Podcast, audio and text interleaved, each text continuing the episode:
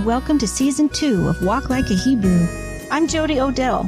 On this podcast, I talk to fellow believers, many of us former Christian churchgoers who have discovered the truth of the whole Bible. We discuss how we got from there, wherever that was, to here, and what exactly it means to walk out our faith like the most famous Hebrew in history, Yeshua HaMashiach, Jesus Christ. This is episode 20, an interview with Mark and Cherie Olson of Northern California.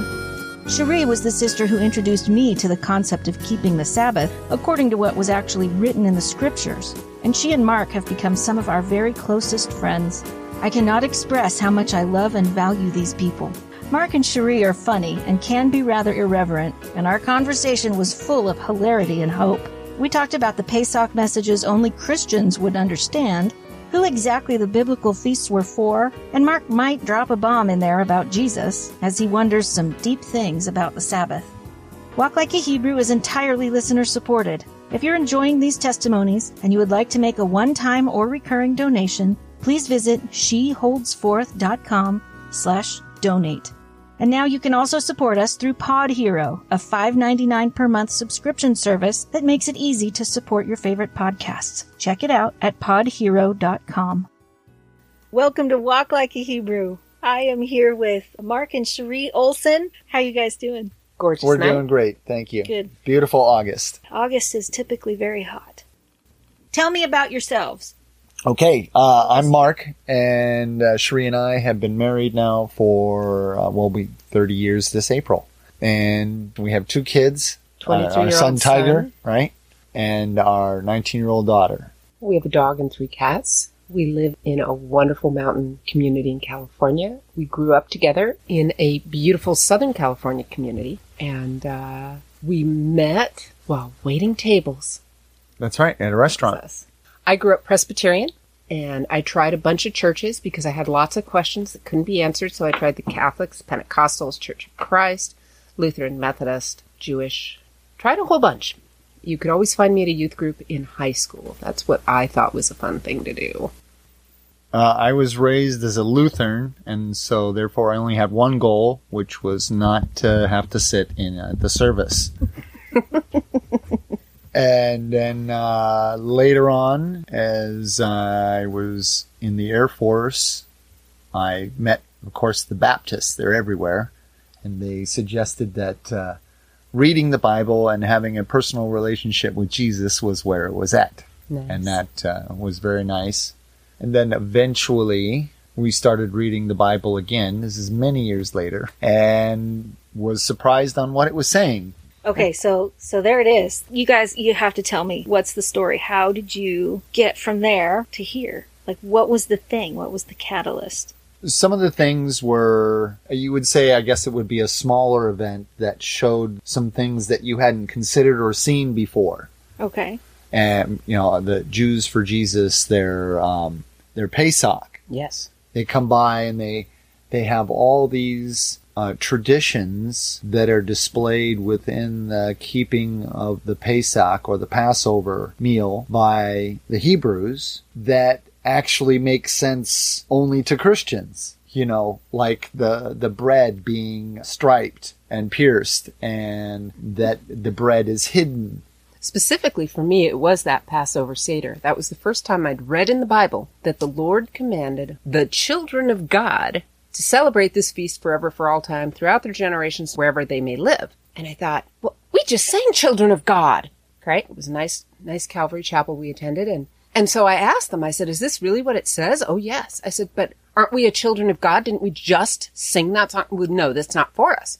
Well, I love a party. I really do. I love a party. I love I love Shabbat because every week's a party. But um, the idea that I had missed 40 years of parties was not okay with me. I felt like somebody cheated me. And so I went and looked it up. I asked every Christian woman whose walk I admired, who I felt was a strong Bible believing, not just theology and doctrine, but they believed what the Word of God said. Doesn't this say that this is forever and all time? And aren't we a children of God? Because it says that, a children of the L O R D. And I had always thought it said Hebrews. This is a feast for the Hebrews. But it didn't. It said it was for the children of God, which included us because we're the children of God. It even says so in the New Testament. it took about a year for me to be quite convinced that all of this was for me too, that I had missed like half the Bible, which was a huge bummer to me. I mean, I knew them as stories, but I didn't know them as truth. And the good part was that you, Mark, you came with me at the same time, but it wasn't the, hey, the feasts of the Lord are for the children of God.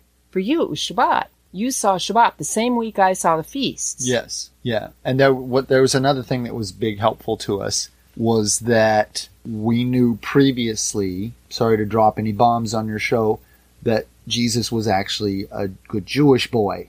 So we knew that already. We knew as Christians he was a Jew. I know, Right. shocker.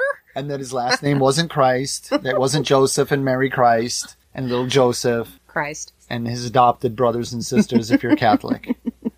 but anyway, so when some friends invited us to a Saturday Bible study, we knew them from when we first got up here. We were both joining the same church at the same time. And of course, we eventually fled the church, run out, fled, Fled. Anyway, we were in a non-trusting mode when we ran into our dear friends Ron and Pam, and they said, "Come on, we'll have a Saturday Bible study and we'll fellowship and we'll have food." And we said, "Excellent." But yeah, you saw Sabbath the same time I saw the feast. Yes, that was a big deal. One of the Bible studies, I guess it would be right at the beginning, if not the mm. first, was the repetition of "Remember my Sabbath." You know, just over and Six over. days you shall work, but the Sabbath you keep. Right, that was all I heard. You know, it was like, hey, wait a minute. How did we not keep the Sabbath when it says, I mean, literally over and over and over and over, don't mess with my Sabbath? Well, we were so smart we had to read a book called From Sabbath to Sunday to figure out, oh, they changed it. The same people who created geologic column, evolutionary, Darwinian thinking just made it up. They just made it up a few hundred years earlier. So that was like a huge disappointment. Because once again, we'd been lied to. Yes, I, we did the woe is me, we'd been lied to dance for about a year. Because it was real shocking. I trusted these people, but they didn't know any better. So. So, what has your journey been like?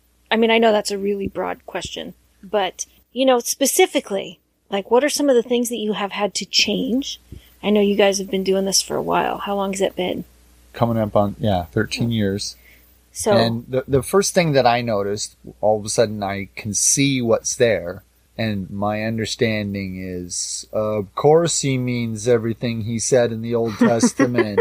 Duh. And then I looked around and there was no one there. You know, in the, in the spiritual place where I was, I looked around and I was thinking, I'm not the only one who can read English. Where, where are the rest of the people? Where's everyone? That was, it was a mental journey which ended with me saying, well, I have to follow what I read. That's where I'm going. I'm not going to not do that. Otherwise, I'm that fool to be pitied because I'm saying there is no God. And if there is no God, boy, what a waste of time. We had a lot of things to back out of because our kids were very young, very, very young, single digits when we came here. So there were things like 4 H that were Saturday driven.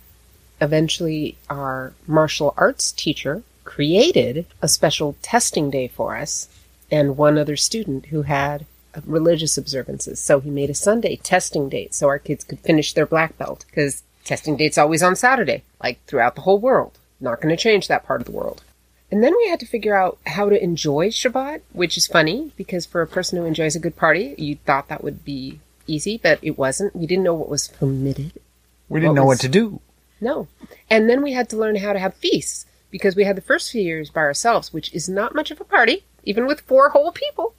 It's just not that exciting. And then we freaked out people we liked. We're like, come to a party. We don't know what we're doing. It's on the state. We don't know why it's important.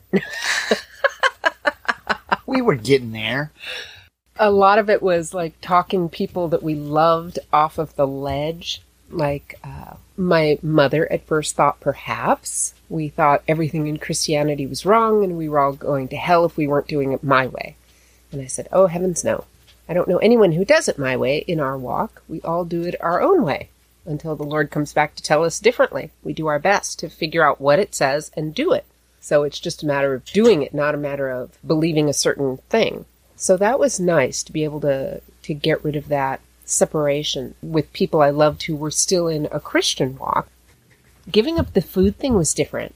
When we finally could read English and saw that said he didn't think it was, you know, an abomination to even eat pork, let alone shellfish. Shellfish was a release to me. I was so relieved not to have to eat that disgusting stuff anymore and not seem unsophisticated. Now I could be religious, which was a better excuse and I preferred it. But pork, one of my problems when we first came to this walk was I'm in charge of the budget and I know how far we can go.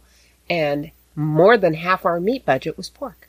How am I going to get protein into my family without pork? Which actually turned out really easy once we could no longer eat out at places and we just bought organic stuff. It seemed, you know, between beans and eggs and fish, it didn't seem really, I don't know why I thought that, but I did think that. And it was a budget issue. Yeah, and I think that's pretty common. I mean, it was a it was a thing for us. What? No more Little Caesars pepperonis on our way to Awana? Right. Yeah, pepperoni. well, there was also the shedding of the holidays that we grew up with, right? Yeah. You know, the spring holiday, Easter, and all the Eggs and chocolate were easy.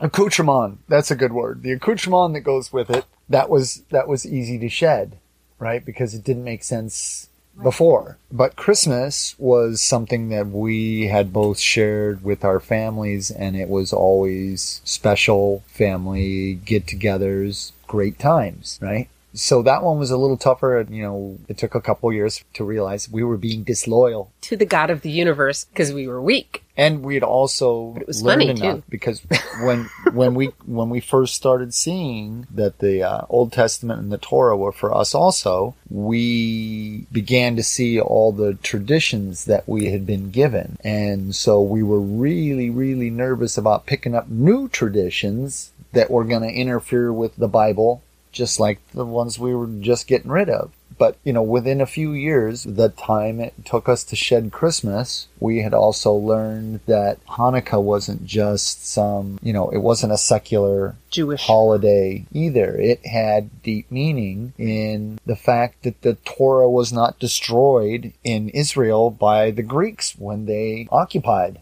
So that was amazing. I was just thinking about regrets, and it was really hard at first to leave my Christian friends and my Christian family. I mean, there's ministers in my family. We have a long and what I consider very beautiful heritage. And there was a part of me that hurt that I was turning away from that. I was afraid that my own family would feel I rejected them, which wasn't true. I felt very much like my family gave me this birthright, which is such a privilege to be born into believing the Bible is true. Just basically, the Bible is true. And Jesus loves you and God loves you and He's a loving Father. To get that, because I got lucky in my birth, I didn't want them to think I was spurning my heritage, my, my inheritance.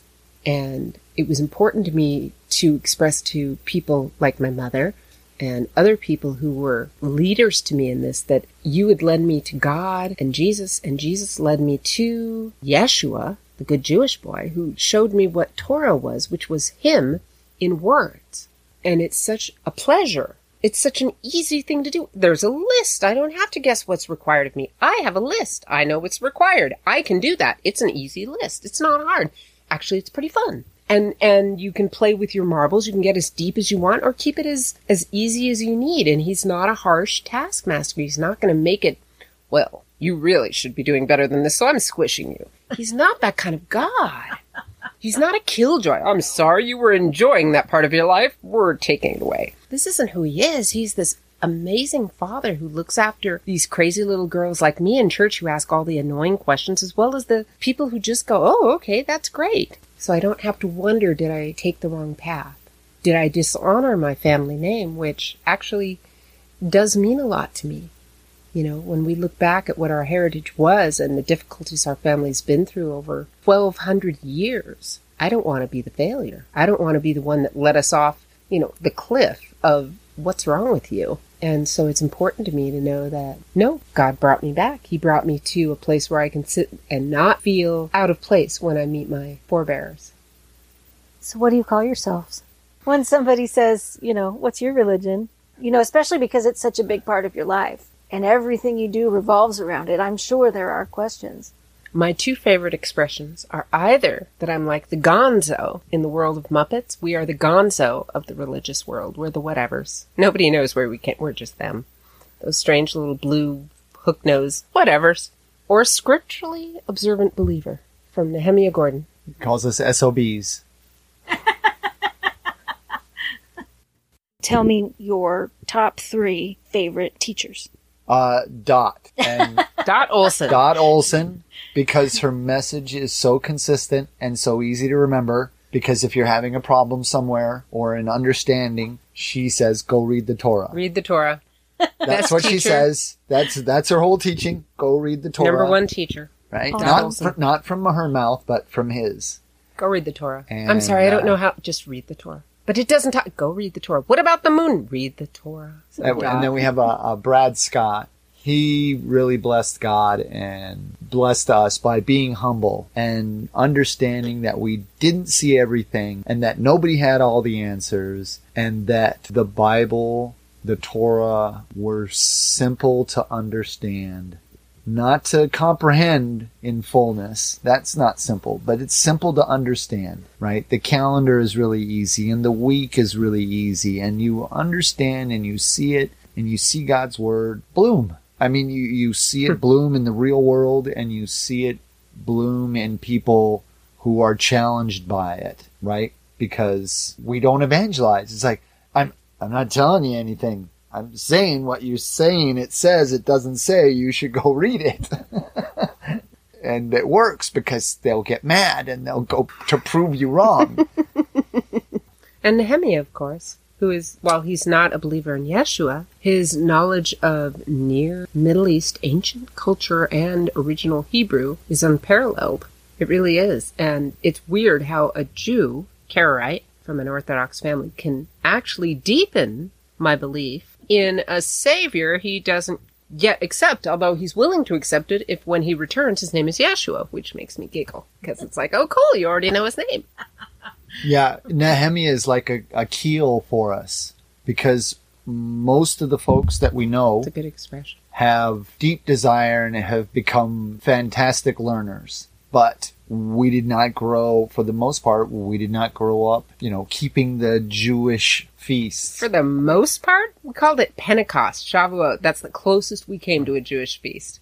No, No, no, no. because we had Yaakov Yaakov, who, uh, who Yeah, was a Jew and a Christian, so he could. But anyway, but he was not our. He was not a teacher. He was learning uh, parallel with us, and so to to have a teacher who will call the covers on anyone who's taking things out of context or uh, you know changing the context. He's like, no, you can't do that. Right. This is what That's- Jews do. That doesn't work like that. And so it's really great to to have him there as a back check. And, and he's a good friend. He's a good scholar to know, and because he doesn't have guile or ulterior motives, right? He just loves the Bible. Yes. Anyone else noteworthy you want to mention? Oh my gosh! So Uh, many. 119, very helpful. Not Right. everything, but very useful, very graphic. the the Bereans, Bereans online. faithful studiers, yes. faithful studiers. Fantastic. If you've got a week, they are perfect. This is not something for the, I'm going to dip into it while I'm sitting doing something else. Right. These are. Oh, and if you're working on your doctorate in Torah, then you definitely need the was it the rabbi's son The rabbi's son, who Yes. each week writes a dissertation. Bill Bullock. Fantastic. He's wonderful. you write a dissertation every week. It's wonderful. Yes. And they're just so lyrical, poetic, beautiful. I totally dig the music and the dance thing too. Just gotta say, for the girls, because most girls I know kind of are into dancing, even if the guys aren't. So that's one of the things I really love in Hebrew dance is the girls can get together and have it on and really Right. go for it. Well, and very often the guys join in. They do. They do.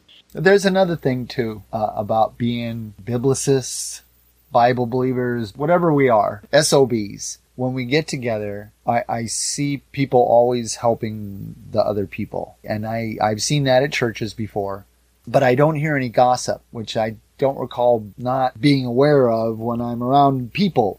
Uh, but the biggest thing is that I really love is that when we sit down and we get together and we open the Bible, that we are free to interrupt, ask questions, bring an opposing understanding or whatever. And nobody is being trained to just hear and return information. You actually have to understand what you're reading and fight for it. Keith Johnson says interacting with the word, Right. which is not something that you get to do in a regular church No, setting. we chew on it. we do.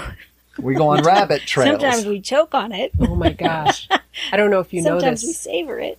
So our first few years into this, we uh, we started pulling doctrines up like you might just out of a hat, and it was fun because you could take something that bothered you and see if there was actually anything to it, or was it merely a, a tradition of a man. And so one of the first things we yanked on was hell, naturally, because hell bothered me. The idea that I'm in paradise and people I love who did not choose God for a variety of reasons are somewhere smoking and burning and suffering, I couldn't quite reconcile that. I figured God is smarter than me and so he could, but I had a really hard time with that. And for nine months, some other new people who were actually reading the Bible, but from a different discipline, and us went back and forth on the issue of hell or annihilation or something else. What does the Bible say?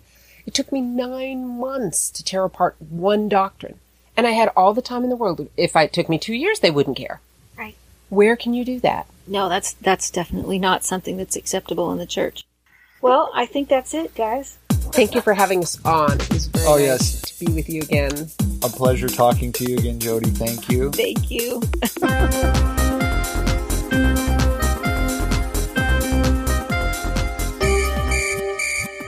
Thank you for listening to Walk Like a Hebrew. You can follow us on Facebook or Instagram at Walk Like a Hebrew, and don't forget to share this podcast with friends and family. Many thanks to Jack Lane for the music, as well as many other things. Thank you, Jack and Marty. I love you both. To get a free copy of Jack's CD, Lord, I Lift Your Name, send an email to jacklane at earthlink.net. May Yahovah bless you. We'll catch you next time.